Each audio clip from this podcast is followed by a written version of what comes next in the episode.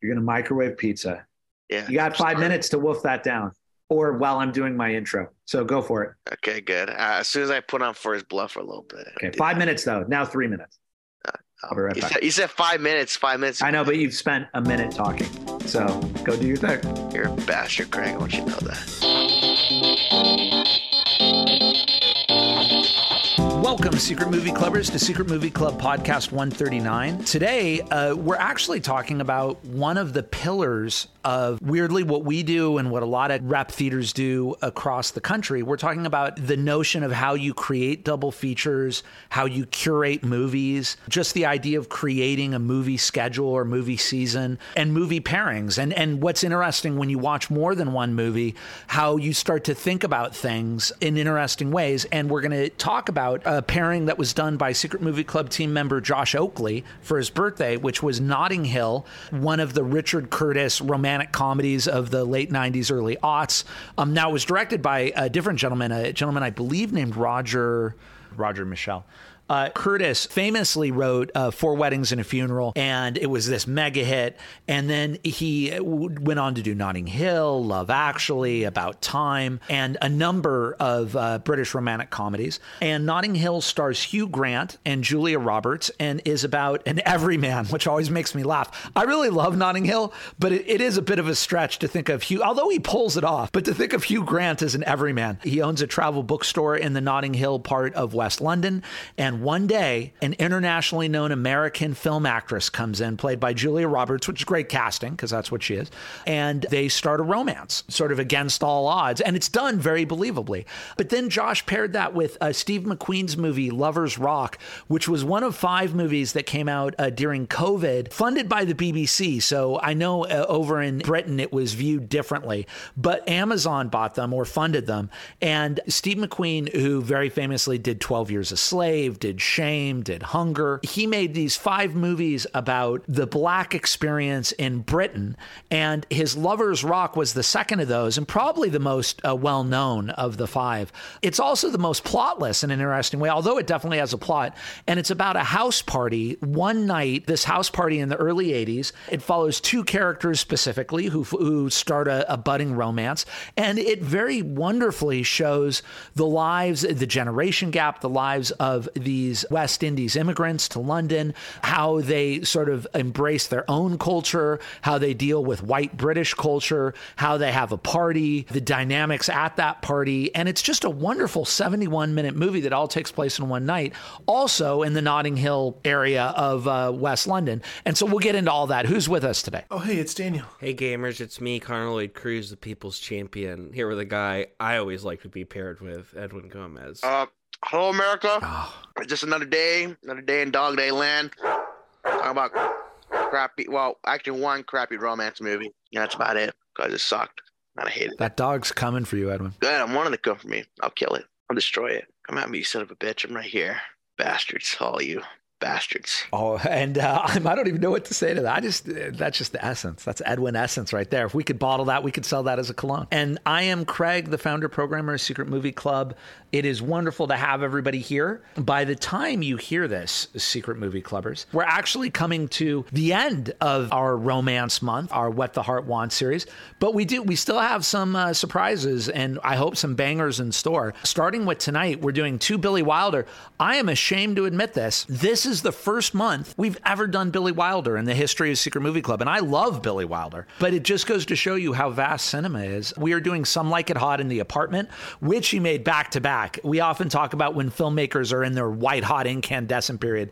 Billy Wilder had a few of these, in my opinion, because I think he did Sunset Boulevard and Ace in the Hole back to back, which is actually probably my preferred back to back Billy Wilder. But uh, Some Like It Hot in the Apartment, I'd take that if I was a filmmaker. We're doing that tonight. Come join us. Then tomorrow, uh, we're at the Million Dollar Theater for the first time in 2023.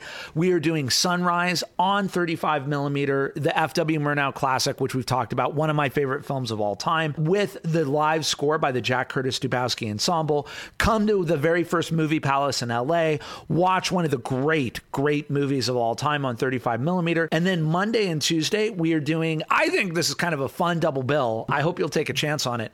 Thelma and Louise and the Wachowskis Bound, talking about pairings. And then Wednesday, we start our March Musical Madness series with South Park, Bigger, Longer, and Uncut, one of my favorite recent musicals. Although we're all talking about now, when we talk about recent, some of these are 10, 20 years old. And we're doing four episodes from South Park because they're always doing musical numbers in South Park. And some of the musical numbers they do on the TV show are as good as anything they did in the movie. That's also Thursday. So that is our schedule. As always, you can uh, find out our entire schedule at secretmovieclub.com. Go to Eventbrite, you can get tickets. Pretty soon, by the time you hear this, we'll have announced the remainder of our March schedule, which includes a few Hitchcocks, a few Terry Gilliams, I'm hoping. Uh, actually, I'm going to be clearing those this week on film prints, I hope. And then uh, we're going to be doing our next Million Dollar Theater event March 25th, and I'm, I have to get clearance on that, so I'll let you guys know about that. And we're at the towards the end of March, we're also doing a trivia night, which I'm really looking forward to. Uh, and I'll talk about more of that um, once we announce that. And within a week or two of you hearing this, we should be starting to announce our April, May, June spring season with a lot of birthdays. Man, all of your parents were making whoopee 10 months before spring because the majority of the Secret Movie Club team has birthdays in April, May, and June. And so uh, you will hear about birthday guest programming, our Palm Springs 70 millimeter getaway. That'll be the first weekend in May again. Can't wait for my birthday double of Money Plane and the Great Bikini Off Road Adventure. God no. Potentially the best double ever programmed in the history of doubles, and much, much more. But anyway, go to Eventbrite, write us a community at secretmovieclub.com to complain about my long intros. And uh, talking about pairings, I'd like to thank our sponsor, Rainbow Wine. Don't know what to serve with your meal? Red wine, white wine, pink wine? Don't worry about it. Try Rainbow Wine. It pairs with everything. Uh, there you go. you can cut both those out. But I'm going to nail that next time. Uh, rainbow wine pairs with everything. Talking about movie pairings, uh, today we're going to talk about dad jokes, dude. I've been infected by dad humor. It's um, fine. Okay. The stuff around it is funnier, honestly. The stuff of you like doubting it is the funniest. So I think I'm going to keep it all in. Good. Do it, man. It's your call. You're the editor. I'm going to do it. You got to start bad before you get good. Uh, but there you go. Rainbow wine. One of the things that anybody does whenever you make a mixtape, uh, although now I'm dating myself with that, but if you make a playlist and you give it to a friend, chances are you start theming it and finding fun themes. If you love a DJ, you start to enjoy how they mash up songs or transition from one song or another. They start communicating with you. If you love going to the movies and going to see double bills, if you live in a city that has a rep theater, sometimes you get a kick at what they pair together. And you're like, oh, I get why they paired that together. I never would have thought that. Or you're like, oh, I get why they paired that together. That's really obvious. But one of the great things about creating a playlist or suggesting a movies or someone says, hey, I'm in the mood for a comedy, or like see all these comedies, is how they communicate with each other. And Gotthold Lessing, one of my favorite quotes, actually, and I'm not going to bore people by pretentiously just regurgitating the quote, but Gotthold Lessing, who was a German philosopher at the end of the 18th century, said something that is really profound to me. And he basically said the gist of what he said was if God were to offer concealed in his right hand all truth, and in his left hand, just the diligent and steady pursuit of the truth, with the proviso that I should always and forever err in the pursuit of the truth, I would kneel and in all humility choose the left hand. And that has really struck me because I think to a certain extent, at least this is something I believe, it's not possession, because Gotthold Lessing says possession makes you kind of indolent, lazy, and proud. It's the pursuit of something, it's the dynamic, it's when you have a conversation, it's the collision of things that actually creates an elevation or an improvement. And if you're always like wanting possession of the perfect rather than making yourself open and vulnerable to the collision of other things that create a dynamic that you never could have imagined, I prefer that collision. It's uncomfortable, but it's fascinating. And movie pairings and double features are kind of that way. So, guys, let's go around the horn and talk about this really interesting pairing that Josh Oakley came up with, which was Notting Hill, the Hugh Grant, Julia Roberts mega romantic comedy, maybe the highest grossing romantic comedy of all time. It made $400 million, I found out. And Steve McQueen's Lover's Rock, which is not a romantic comedy per se, although it has very funny moments in it. But it is definitely a romance. It is definitely a meet cute. And it is definitely, in the end, a very positive romance between two characters. So they definitely communicate with each other. Uh, who wants to start us off? Uh, I'm going to. Well, no, oh, we're not gonna start with you because you didn't like them. you suck. We're not gonna start I don't like to do it. That's why I don't start with you a lot of times. Cause you're a little mean man. I speak the truth. You speak your truth. My truth is reality. That's you. People like you are the reason why Trump got elected. Oh, Um, you. we actually have a quote. Josh Oakley, who programmed it, wrote us something nice. This is his text. He said said to me that he couldn't make it on the pod because he was saving a bunch of children who are being forced to mine for sacred stones in a cave by a cult. But he did write us something, and, I, and Daniel. I'm gonna read. I'm not gonna do a Josh affectation, but I will read Should. his words. These are the words of of Joshua Oakley.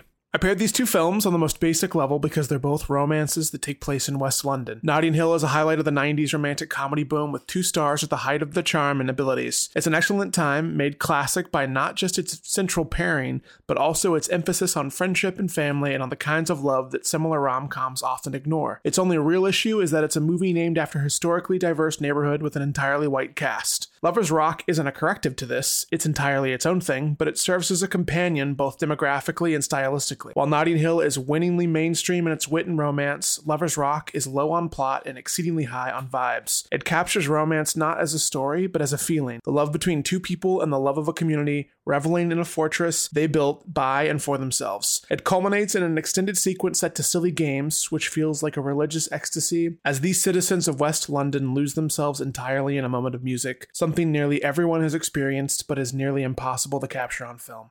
So I paired these two films for both their surface connections, the setting mainly, but also because together they explore the vast ways that cinema can translate what it feels like to fall in love. Joshua Oakley, 2023. Unfair to start that way. A beautiful sentiment to these. These are both two things that I love. Uh, Notting Hill was something that I was I was lower on until this rewatch actually, and I was looking it up because I was confused by there. There's a thing that Julia Roberts has that I've I've always tried to grasp, and I finally found someone who sort of put it into words the best. Um, Matt Singer writes, "Every great star has a signature move. John Travolta dances. Brad Pitt is always eating something on screen.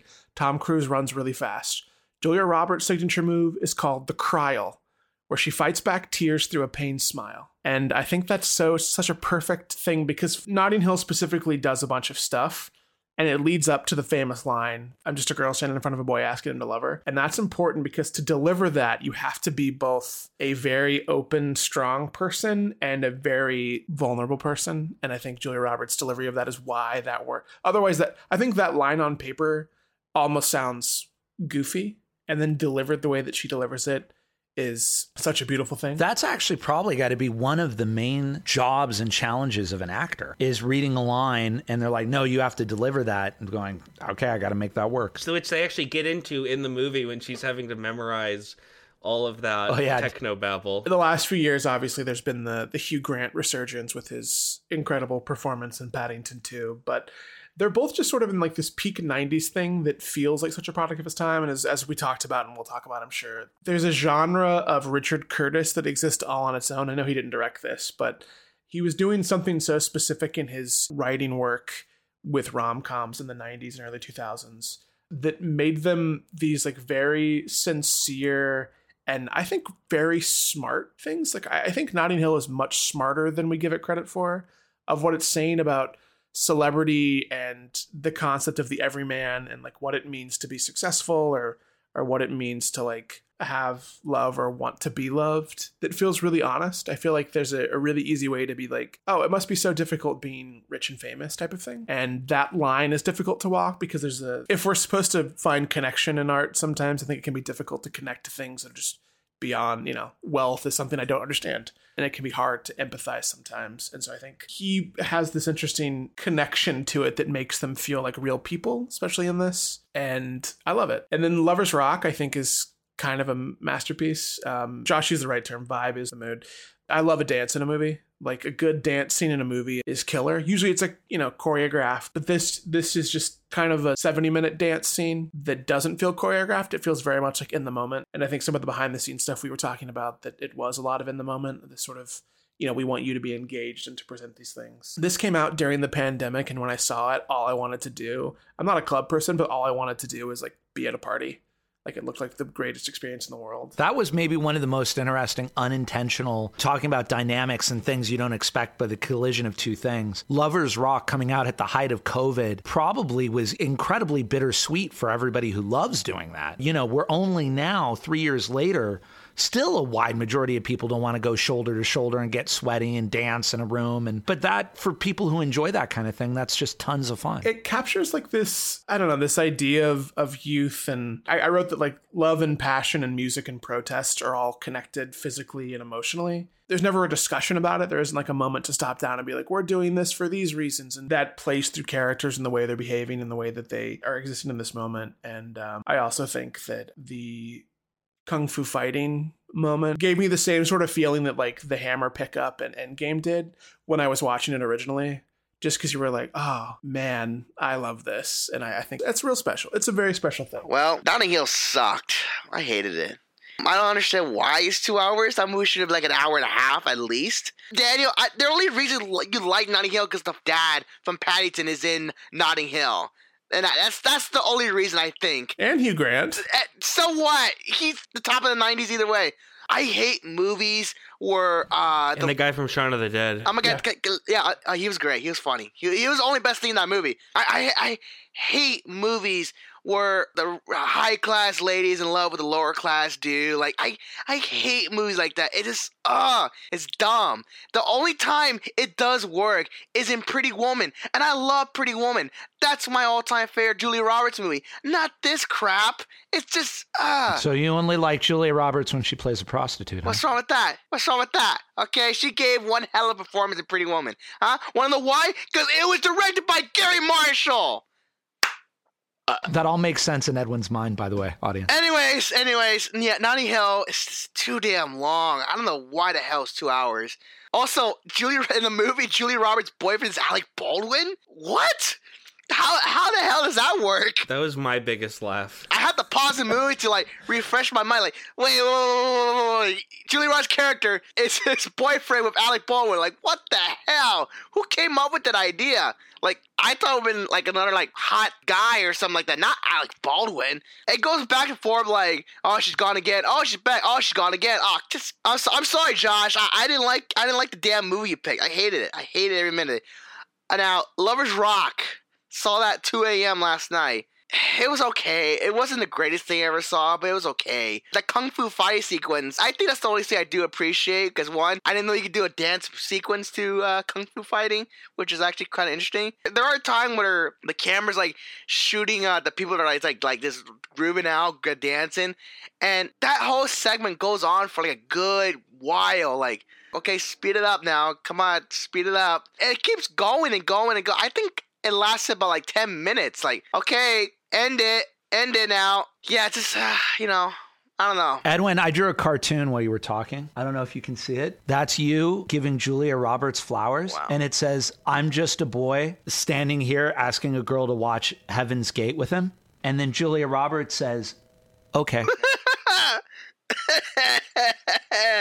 well, well, well, you know, after those two and a half bad movies. Um, I watched Missing Action Part Two to clear my head, and uh, I felt better after that.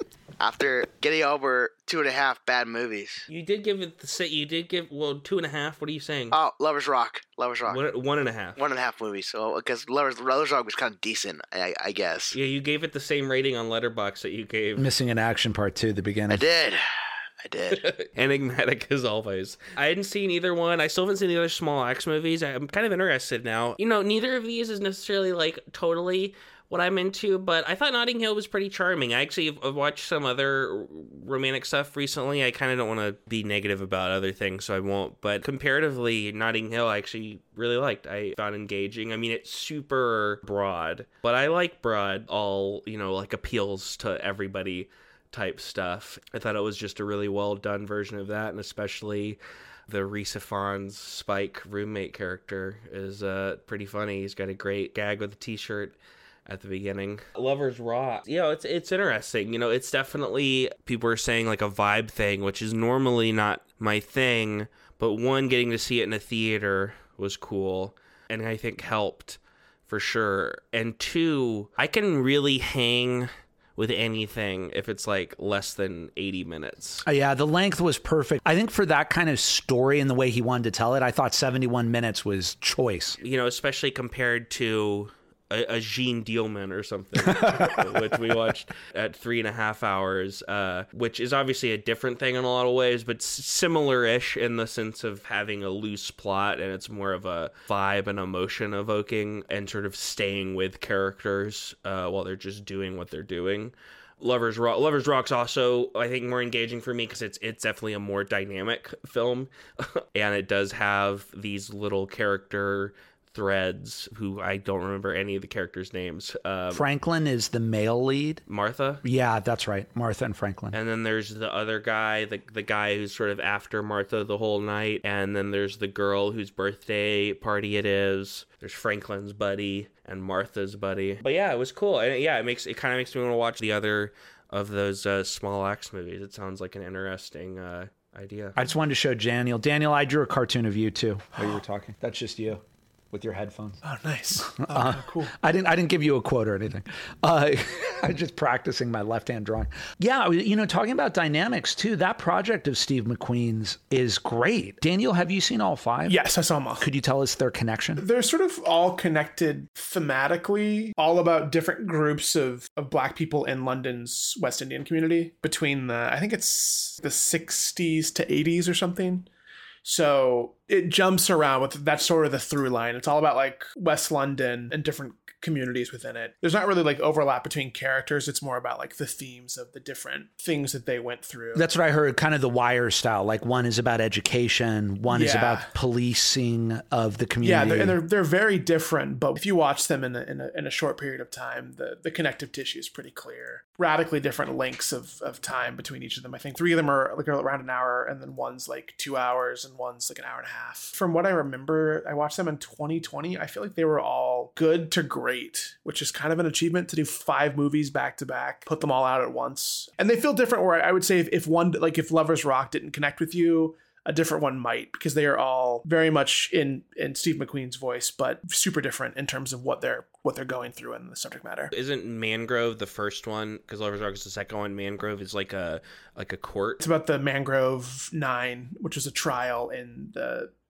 70s, I think. And I know the third one, which stars John Boyega, Boyega. is him as a black policeman uh, attempting to reform the police from within. Yeah, super interesting. The idea of a black officer who was um, assaulted by two officers, or his his father was assaulted by two officers, and um, he wants to go in to work things out, and sort of like is confronted with the idea of like, can you change something that's so corrupted and broken? It's a tough watch. watching the two movies, I do really love Notting Hill and I, I do love Richard Curtis movies. As you said, Daniel, I don't want to call them guilty pleasures because I think they're out and out great movies. Probably the best romantic comedies post When Harry Met Sally, in a way. In terms of what he does in Notting Hill, and I don't know if this is correct, I'd have to ask him, but having just finished uh, Middlemarch, the novel Middlemarch by George Eliot, I really have become keenly aware of how the British, especially in their novels, a lot of what gives it the tension is this thing of not being able to say what you really feel. And because of a sense of, well, you don't do that, or I can't do this, or decorum prevents this,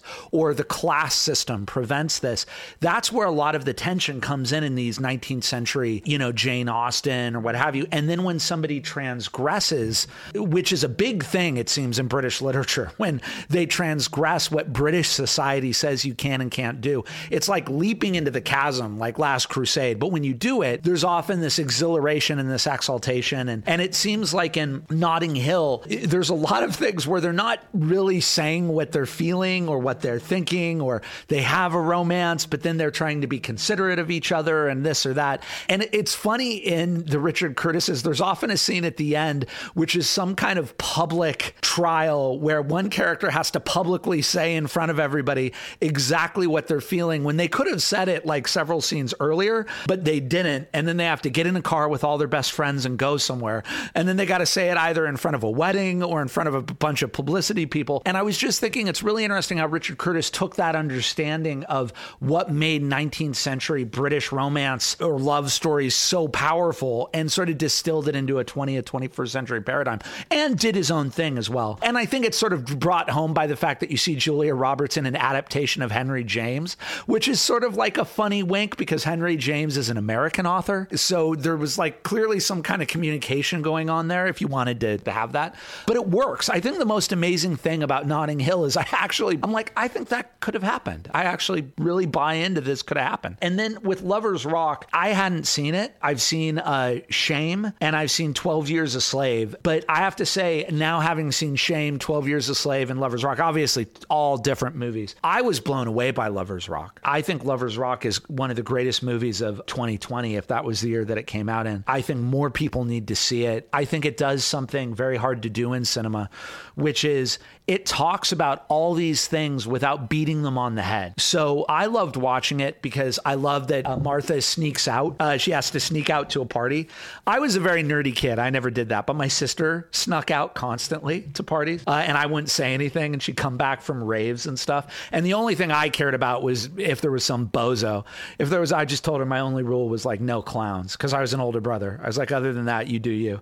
Uh, and my sister's like way smarter than me, and she had a no clown rule herself herself, so she was fine. But she would sneak in and out of the house, and, and I love that aspect, which I think a lot of teenagers can relate to. But then there's this whole thing about the immigrant experience and code switching. So, you know, Martha and Franklin can totally speak a kind of West London Cockney when they're dealing with white Londoners, white British people. But once all those characters are at the house party, which I found out in my research was a lot of clubs, even in the early 80s, would turn away immigrants, would turn away Indian Indian immigrants and black immigrants. So a lot of black immigrants from the West Indies were like, F this. They would take a house, they would clear out the biggest room in the house, they would have a bouncer, they would turn it into a club for a night, they would charge a cover. And it was funny to see how it operated as a club because in the movie, the girls get let in. The bouncer's like, oh, hello, lovelies. But then the guys have to pay. So it was funny to see what changed and what didn't change, like from a club experience, which is you always want the beautiful women inside, but you're going to charge it. Otherwise, you're going to have way too many bros. And then then once they're in the house, they all code switch and sort of play up the West Indies accent and their Jamaican accent and the Jamaican way of talking because it's a way of sort of claiming, uh, I, you know, I don't look, I'm a white guy, a white American. So far be it for me. Maybe I'm totally wrong. And Steve McQueen would like hit me. So Steve McQueen, if we ever meet, you can just tell me like, you were wrong, dude. But um, it just seems like they can be who they want to be. And what's fascinating is they're dancing and romancing and just partying as the night goes on and they drink and they love. You see all these fascinating dynamics and currents running through that community, but it's all done so effortlessly and artfully.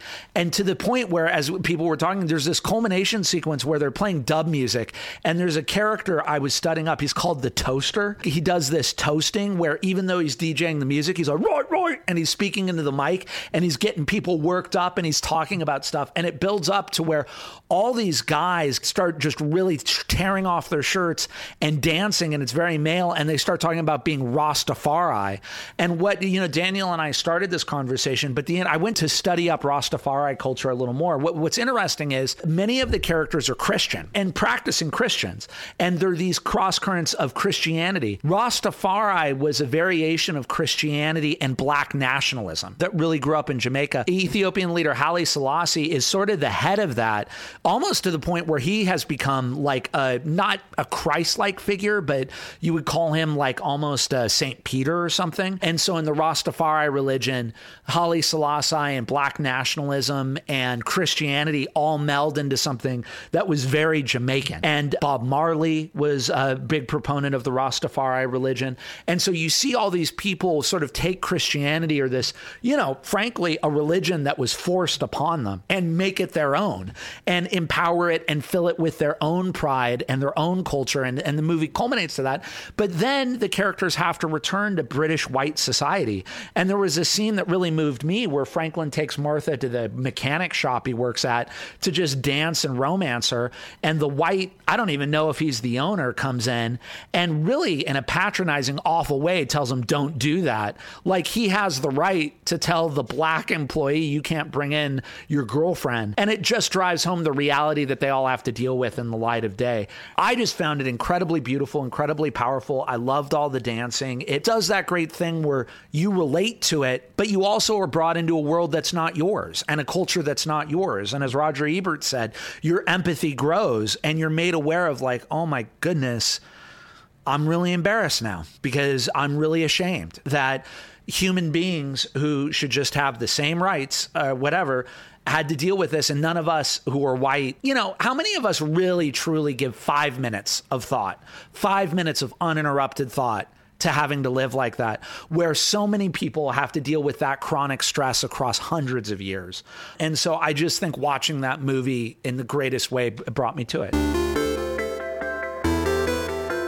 I'm going to use that. I'm going to transition now, and let's just do a round robin, guys. What are your thoughts just on movie pairings? Well, I, I actually had one in mind. As you know, I did a pairing on my birthday, uh, Godzilla 85, Godzilla 2000. The reason why I chose those because one, Godzilla 85 was the new beginning of a new uh, series of Godzilla movies and then they later ended in the 90s with Godzilla vs. Destroyer. And they did the same thing again by doing Godzilla 2000, which phases to the Millennium uh, series of Godzilla movies. So in those way, I did a beginning and I did another one with another beginning. So those were the pairings that um, I came up with because one, both movies had never been shown and they never been paired like that before, and I, I thought it was a great idea at the time. I want to say Last Action Hero is up there to double bill with um. What year did True Lies come out? Ninety four, I think. What year did Last Action Hero come out? Before that, I thought. Let me see, because I was in. Malaysia, so I think 93. If you pair those two movies together, in a strange way, you put True Lies first and then Last Action Hero, well, basically saying this is the last great action movie while showing another great action movie, which uh, is really yeah, all over the place.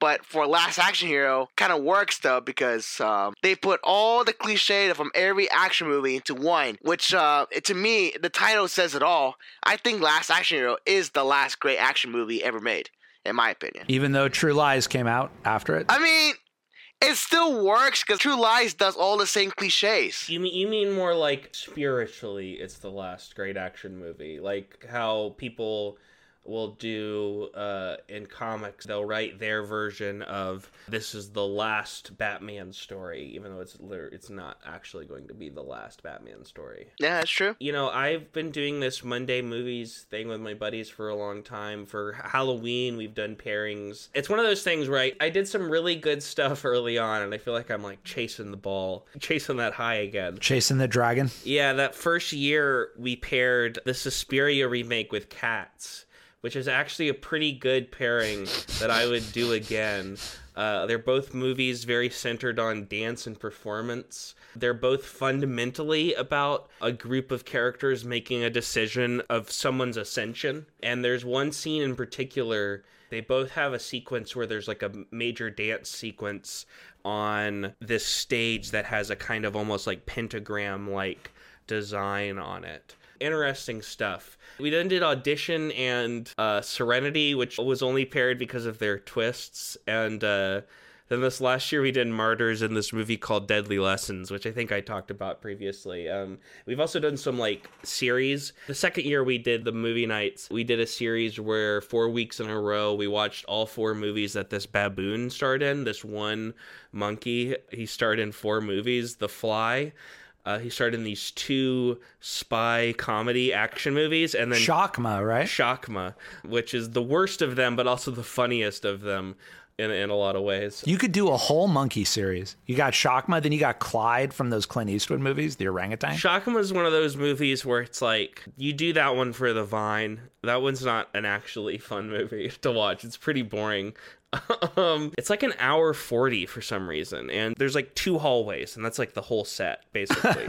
and the characters are, they refuse to tell anybody about the monkey characters are not finding out about that there's a crazy monkey loose in this building until an hour into the movie when they all have walkie talkies. It's a mess. um, I also I have a lot of I think really good ideas, but I kind of want to I might censor them and I'll just I'll keep in y'all's reactions to them. Trade secrets because we we get to do this kind of stuff. The one I sent you, Craig, of I think is a pretty would be a pretty fun one because they're two movies with essentially the same premise but executed at totally different ends of the the scale. I think like That's a good one. triple feature of Mm-hmm. I, I think both of those kind of like your old the influence and the influence Uh-huh. one you would do where we did like the general and fury road i won't bleep this one because it's just from a movie but i think it would be actually fun to do the double feature from donnie darko of evil dead and last temptation of christ even though that's it's in the wrong order I feel like Evil Dead should go second because just on a tone and like tempo and length level,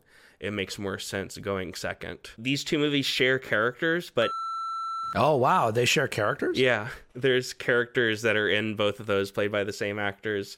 I think would be a great one we should do sometime, especially in that order. You would maybe think to do it in the opposite, but I think one informs the other better that way. And then last one I have written down here, triple feature.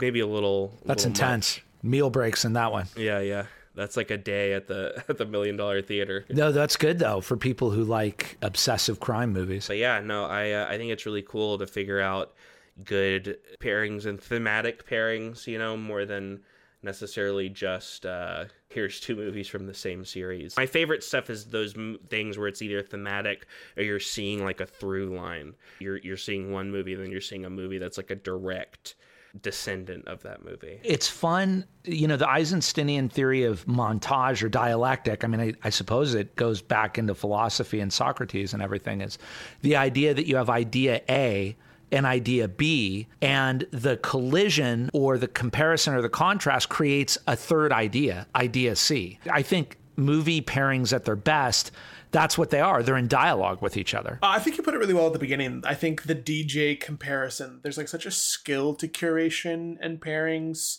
because it can be so many things. It can be you're looking through someone's filmography, you're comparing actors, you're you're doing things thematically, and I think I get excited for for different pairings around town with us or with other rep theaters when you catch something and you're like, oh, that's such a smart double feature.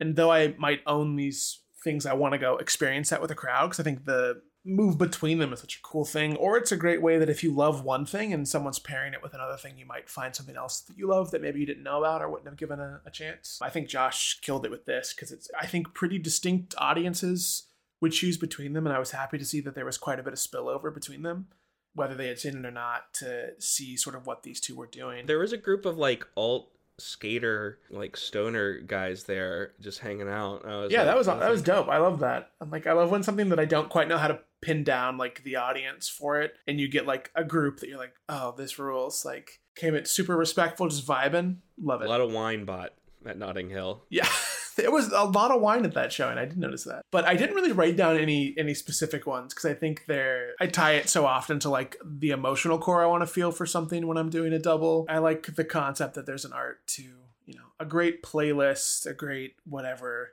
It's all about the way that you put it together, and so I think that applies to film in the same way. And I hadn't really thought of it quite in that capacity, and I, I'm very into that. And, and obviously, there's an analog to this now, but back in the day, uh, music was released on records, on albums, on vinyl. And I know a lot of people collect vinyl, and there are people who remember the cassette and then the CD and all that. But nowadays, most people are consuming their music by Spotify or you know listening to an album or buying a song or two. So it's it's actually reverted back. It's interesting how it's actually cyclical because it was like this.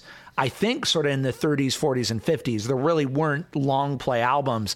There would be these 45s, and you get a record, and there might be a B side because you loved Glenn Miller's In the Mood or whatever. And that was sort of the culture, was a single culture. And then somebody, I, I wish I knew more about music, was like, oh, put out an album from Frank Sinatra. And fr- my understanding is that Frank Sinatra was one of the first people who was, well, I'm going to put out a mood album. So one of my favorite of these is a Frank uh, Sinatra album called In the Wee Hours of the Night. And they're all very lonely songs that you would feel if you were alone or had a bad love affair or walking home at the end of a party at like one, two, or three in the morning. And every single of these songs hits that mood. And then I think people who are really into music, or, you know, maybe you listen to Miles Davis's Kind of Blue, and you were just like, oh man, all those, because Miles Davis was working out modal music during those sessions, there were just six or seven killer modal music tracks. And so then people take this idea, you get the Beatles Revolver, and then, you know, you get get like Rolling Stones Exile on Main Street. That sounds. And uh, so the songs are all communicating with each other, or they actually like Sgt. Pepper's Lonely Hearts Club Band. You have a, an intro song and a reprise and a, a yada yada yada. And so I think it'll come back, but there is something rewarding. You know, actually, weirdly, Connor, I would say Marvel movies probably do a great job of this now, where they really reward you. You see that Marvel movie, and you're like, oh, that character or that button scene or that thing, and that all culminating in sort of Endgame and Infinity War. And, and now they're doing things like WandaVision and and the TV shows, and you watch those, and then you come back. And I have nothing more to say right now than one thing I've noticed is when I jog by myself, which I love to do, and it's important, I can hit a pace, and I don't unless I'm really like, ah, I got to kick it in. I, I can get into that pace. But if someone passes me, I unfortunately am a competitive person, and I've always tried to keep the competitiveness to myself. But I'm like, I got to kick up my game, and I run, and I, I try to actually keep up with that person, and I don't try to be a and like pass them and be like, ha ha ha. But I do, I'm like, oh, I got to step up my game. And I think the thing, if you're a creative person, is when you show your movie in a film festival or shorts and you see other people's shorts, you're like, oh man, I got to pick up my game. And that's dialogue, that's a dialectic. And I think that it's uncomfortable. It makes you feel uncomfortable things. It's probably why George Lucas eventually was like, I can fund these movies, I can shoot them all in front of a green screen, and no one can tell me what to do. But you see the difference. Whereas if you force yourself to hear bad criticism and have a dialectic, you, you sort of like have to up your game. And that's why dialectic is important, I believe. It's uncomfortable, but growth and evolution is uncomfortable. And then you get to a place where, like, I never could have achieved that if I wasn't in conversation, people didn't push me. And that I think is music music and film and film pairing at its best. Now, I'd like to bring us back to pop culture and final thoughts. This is brought to you by Rainbow Wine. We're talking about pairings. You can pair rainbow wine with anything and not worry about the chicken or the fish or who's there. And uh, even your vomit will make you smile. Rainbow Wine. See, I came up with that. and it's horrible. I will nail that but I'm going to keep doing. See, talking about evolution, I will get these fake sponsorships. But anyway, Rainbow Wine brings you pop culture and final thoughts. Talk about anything but what we just talked about. Who wants to go first? Well, after awaking from his ancient slumber, my nap, uh, after the long rant you went on, Craig, I. I just realized something. Have some rainbow wine. And also getting over your your awful joke about uh, a rainbow wine, which was uh, quite awful. I didn't laugh one bit. Don't dunk on the sponsor, please. Yeah, we're, we're getting Disney dollars from them. We're still watching more pictures, you know. Uh, by the time this come out, I would already been seeing uh, Boogie Nights on 70 millimeter. That's right. I scored tickets to go see Boogie Nights on 70, which is already awesome as it is, because um, that's going to be one of the best screenings in town. So hopefully, okay there? It's like a little burp thing going on. but uh, thank you, Jeremy Warner, for hooking me up with the ticket, because he is a member. I'll be in the members line first in line, so you can all suck it. You know, I, have been, I've, been, I've been watching this one movie lately, uh, a couple times now. Uh, it's called The Founder, and uh, it stars Michael Keaton, who uh, basically uh, creates the McDonald's franchise. And uh, I noticed Danny gave it two and a half star, which is quite interesting because the movie's actually really damn good. That's probably my most rewatched movie ever because it's so damn interesting. Oh man, sorry. Hey Connor, I drew a comic of you too. Oh, nice. That's great. That's great. Yeah, uh, Founder, really good. Highly recommend. It's on Netflix and Hollywood Book and Poster if you want posters. That's it. I went to the cinema this weekend and saw M. Night Shyamalan's new film, Knock at the Cabin in which the cabin makes you old, continuing this trend. old. I was going to mention that one too. I, I liked it quite a bit, but I'm a, I'm a big M Night defender. Yeah, I, I I think his current era is really exciting. He's doing some some cool stuff. Yeah, what's the what's the review on this? It's pretty mixed. Like I was surprised on both sides. Like a lot of like really really likes and a lot of like this is not in terms of like technically. I think it's like one of his like shot and performed immaculately. I'm Bautista pilled. I don't know if you're the same, Connor. I think Bautista's a, is a gift. Everybody's really good in this, though. Yeah, the technical stuff. We've been talking. I've been talking Craig about the Spielberg shots and stuff like that, and there's there's a lot of those in this. M Night doing stuff that when you're watching it, if you don't know, it looks just like, okay, this is just a movie. But if you really think about what he's doing, where he has, you know, he has one scene where two characters are standing one right behind the other, like above them and behind them, and they're lit evenly in the sense you can see them both the same, but the color temperature on them is totally different. But it doesn't come off as unnatural or like a stylized thing. It just comes off like what's happening in the scene, even though it's it's clearly a very intentional choice. So it sounds like both of you are saying basically positive. Yeah. Yeah, I'm on the positive. I'm not sure if I like the culmination of things, but it's also like 90 minutes. Like it's the perfect sweet spot. It's dope. It's I, I think it's worth seeing. Only his second R-rated movie too.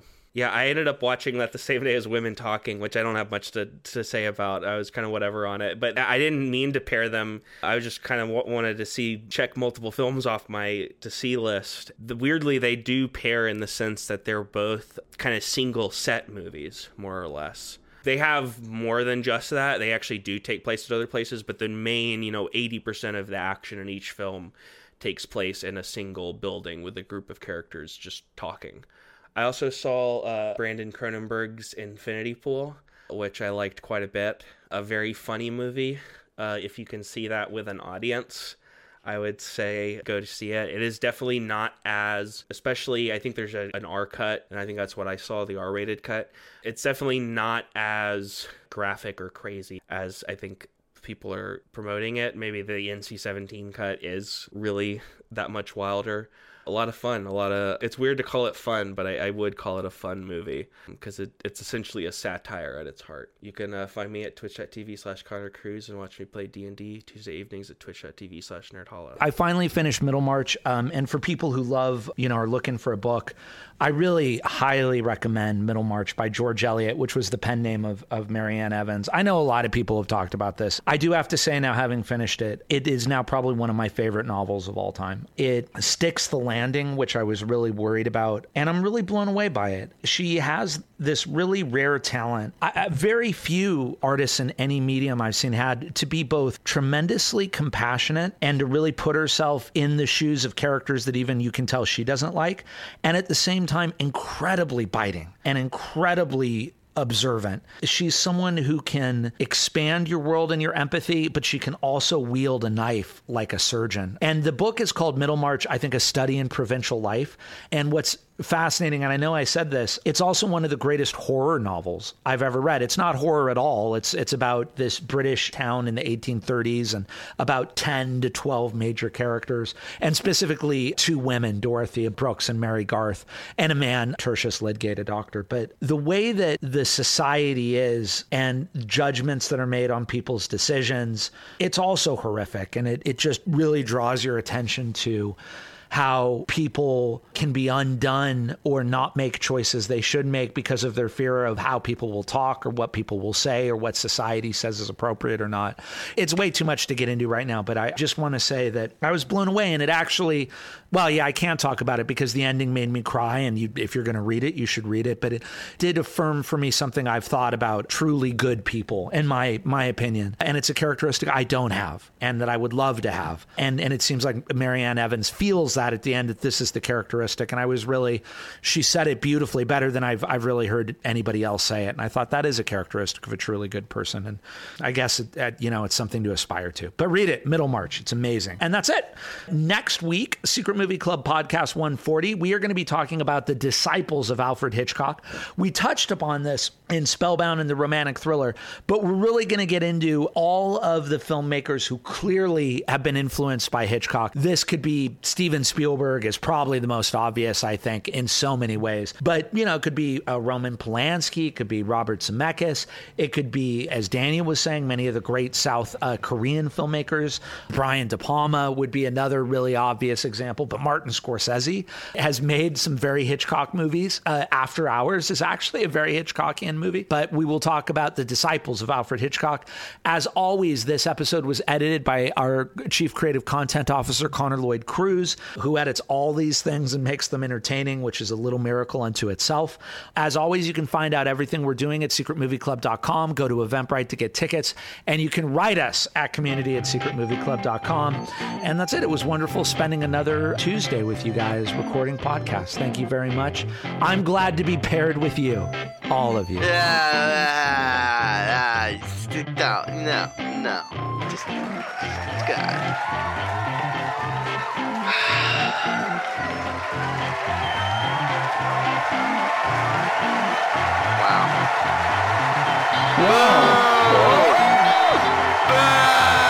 I love you, family. Yeah. Ah!